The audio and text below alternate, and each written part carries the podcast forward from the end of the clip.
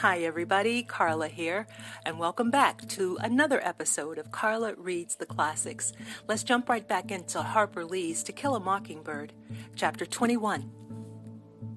She stopped shyly at the railing and waited to get Judge Taylor's attention. She was in a fresh apron and she carried an envelope in her hand. Judge Taylor saw her and said, It's Calpurnia, isn't it? Yes, sir, she said. Could I just pass this note to Mr. Finch, please, sir? It hasn't got anything to do with with the trial.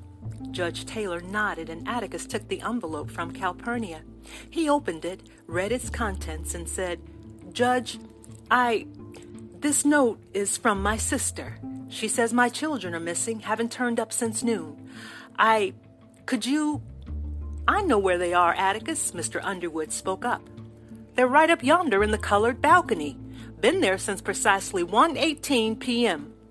Our father turned around and looked up.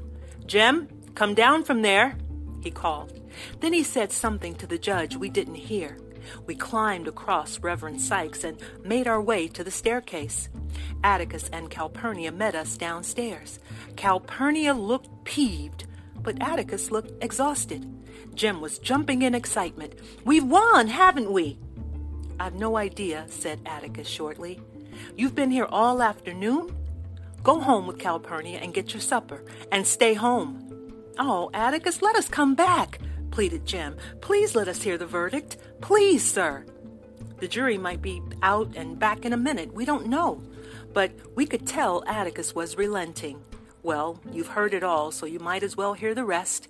Tell you what, you all can come back when you've had when you've eaten your supper. Eat slowly now. You won't miss anything important. And if the jury's still out, you can wait with us. But I expect it'll be over before you get back. You think they'll acquit him that fast? asked Jem. Atticus opened his mouth to answer, but shut it and left us. I prayed Reverend Sykes would save our seats for us, but stopped praying when I remembered that people got up and left in droves when the jury was out. Tonight they'd overrun the drugstore, the OK Cafe, and the hotel, that is, unless they brought their suppers too. Calpurnia marched us home. Skin every one of you alive. The very idea, you children listening to all that. Mr. Jem, don't you know better than to take your little sister to that trial? Miss Alexandra'll absolutely have a stroke of paralysis when she finds out. Ain't fittin' for children to hear. The streetlights were on, and we glimpsed Calpurnia's indignant profile as we passed beneath them. Mr. Jem, I thought you was getting some kind of head on your shoulders. The very idea. She's your little sister. The very idea, sir. You ought to be perfectly ashamed of yourself. Ain't you got any sense at all? I was exhilarated. So many things had happened so fast, I felt it would take years to sort them out.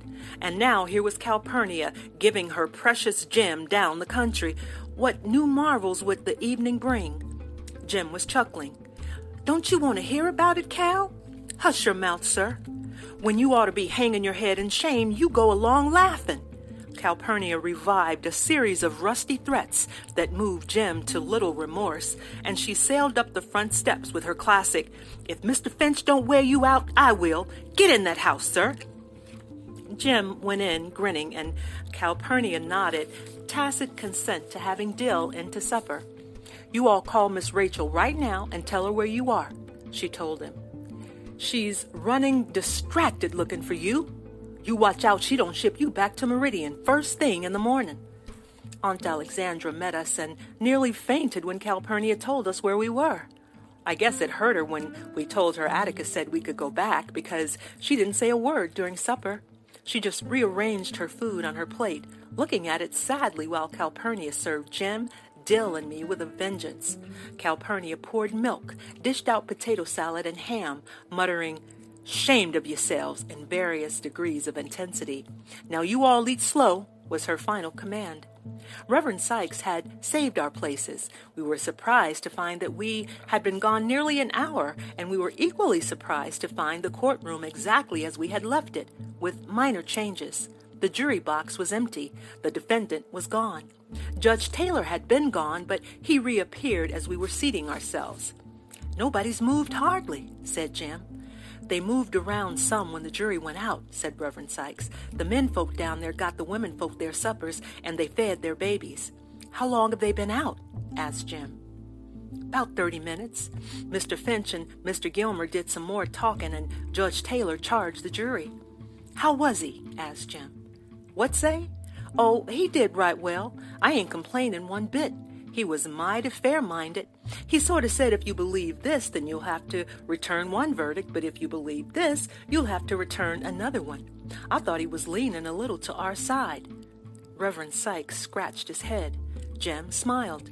He's not supposed to lean, Reverend, but don't fret. We've won it, he said wisely.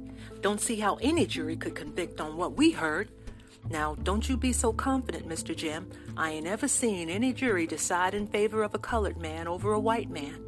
But Jem took exception to Reverend Sykes, and we were subjected to a lengthy review of the evidence with Jem's ideas on the law regarding rape.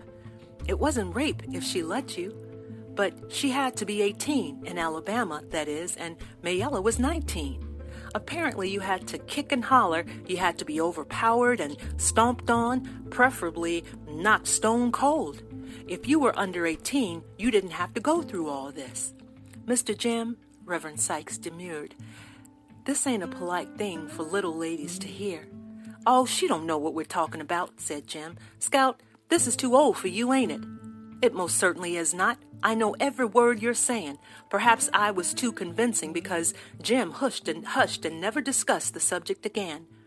What time is it, Reverend? he asked. Getting on toward eight. I looked down and saw Atticus strolling around with his hands in his pockets. He made a tour of the windows, then walked by the railing over to the jury box. He looked in it, inspected Judge Taylor on his throne, then went back to where he started. I caught his eye and waved to him. He acknowledged my salute with a nod and resumed his tour. Mr. Gilmer was standing at the windows talking to Mr. Underwood. Bert, the court reporter, was chain smoking. He sat back with his feet on the table. But the officers of the court, the ones present, Atticus, Mr. Gilmer, Judge Taylor sound asleep, and Bert, were the only ones whose behavior seemed normal. I had never seen a packed courtroom so still. Sometimes a baby would cry out fretfully and a child would scurry out, but the grown people sat as if they were in church. In the balcony, the Negroes sat and stood around us with biblical patience. The old courthouse clock suffered its preliminary strain and struck the hour, eight deafening bongs that shook our bones. When it bonged eleven times, I was past feeling, tired from fight and sleep. I allowed myself a short nap against Reverend Sykes' comfortable arm and shoulder. I jerked awake and made an honest effort to remain so by looking down and concentrating on the heads below. There were 16 bald ones, 14 men that could pass for redheads, 40 heads varying between brown and black, and I remember something Jem had once explained to me when we went through a brief period of physical research. He said if enough people, a stadium full maybe, or to concentrate on one thing, such as setting a tree afire in the woods, that the tree would ignite of its own accord. I toyed with the idea of asking everyone below to concentrate on setting Tom Robinson free, but thought if they were as tired as I, it wouldn't work. Dill was sound asleep, his head on Jem's shoulder, and Jem was quiet. Ain't it a long time? I asked him. Sure is, Scout, he said happily. Well, from the way you put it, it just take five minutes. Jem raised his eyebrows. There are things you don't understand, he said, and I was too weary to argue. But I must have been reasonably awake, or I would not have received the impression that was creeping into me. It was not unlike one I had last winter, and I shivered, though the night was hot. The feeling grew until the atmosphere in the courtroom was exactly the same as a cold February morning when the mockingbirds were still and the carpenters had stopped hammering on Miss Maudie's new house, and every wood door in the neighborhood was shut as tight as the doors of the Radley place. A deserted, waiting, empty street, and the courtroom was packed with people. A steaming summer night was no different from a winter morning. Mr. Heck Tate, who had entered the courtroom and was talking to Atticus, might have been wearing his high boots and lumber jacket. Atticus had stopped his tranquil journey and had put his foot onto the bottom rung of a chair as he listened to what Mr. Tate was saying. He ran his hand slowly up and down his thigh. I expected Mr. Tate to say any minute, Take him, Mr. Finch. But Mr. Tate said, This court will come to order, in a voice that rang with authority, and the heads below us jerked up. Mr. Tate left the room and returned with Tom Robinson. He steered Tom to his place beside Atticus and stood there. Judge Taylor had roused himself to sudden alertness and was sitting up straight, looking at the empty jury box. What happened after that had a dreamlike quality. In a dream, I saw the jury return, moving like underwater swimmers, and Judge Taylor's voice came from far away and was tiny. I saw something on a lawyer's child. I saw something only a lawyer's child could be expected to see, could be expected to watch for, and it was like watching Atticus walk into the street, raise a rifle to his shoulder, and pull the trigger, but watching all the time knowing that the gun was empty. A jury never looks at a defendant it has convicted, and when this jury came in, not one of them looked at Tom Robinson. The foreman handed a piece of paper to Mr. Tate, who handed it to the clerk, who handed it to the judge. I shut my eyes. Judge Taylor was polling the jury. Guilty, guilty, guilty, guilty. I peeked at Jem. His hands were white from gripping the balcony rail, and his shoulders jerked as if each guilty was a separate stab between them. Judge Taylor was saying something. His gavel was in his fist, but he wasn't using it. Dimly, I saw Atticus pushing papers from the table into his briefcase. He snapped it shut, went to the court reporter and said something, nodded to Mr. Gilmer, and then went to Tom Robinson and whispered something to him. Atticus put his hand on Tom's shoulder as he whispered. Atticus took his coat off and the back of his chair and took his coat off the back of his chair and pulled it over his shoulder. Then he left the courtroom, but not by his usual exit. He must have wanted to go home the short way because he walked quickly down the middle aisle toward the south exit. I followed the door. He did not look up. Someone was punching me, but I was reluctant to take my eyes from the people below us and from the image of Atticus's lonely walk down the aisle. Miss Jean Louise? I looked around. They were standing, all around us and in the balcony on the opposite wall. The Negroes were getting to their feet. Reverend Sykes' voice was as distant as Judge Taylor's. Miss Jean Louise, stand up. Your father's passing. That brings us to the end of chapter 21 of Harper Lee's To Kill a Mockingbird. Thank you so much for listening. Until next time.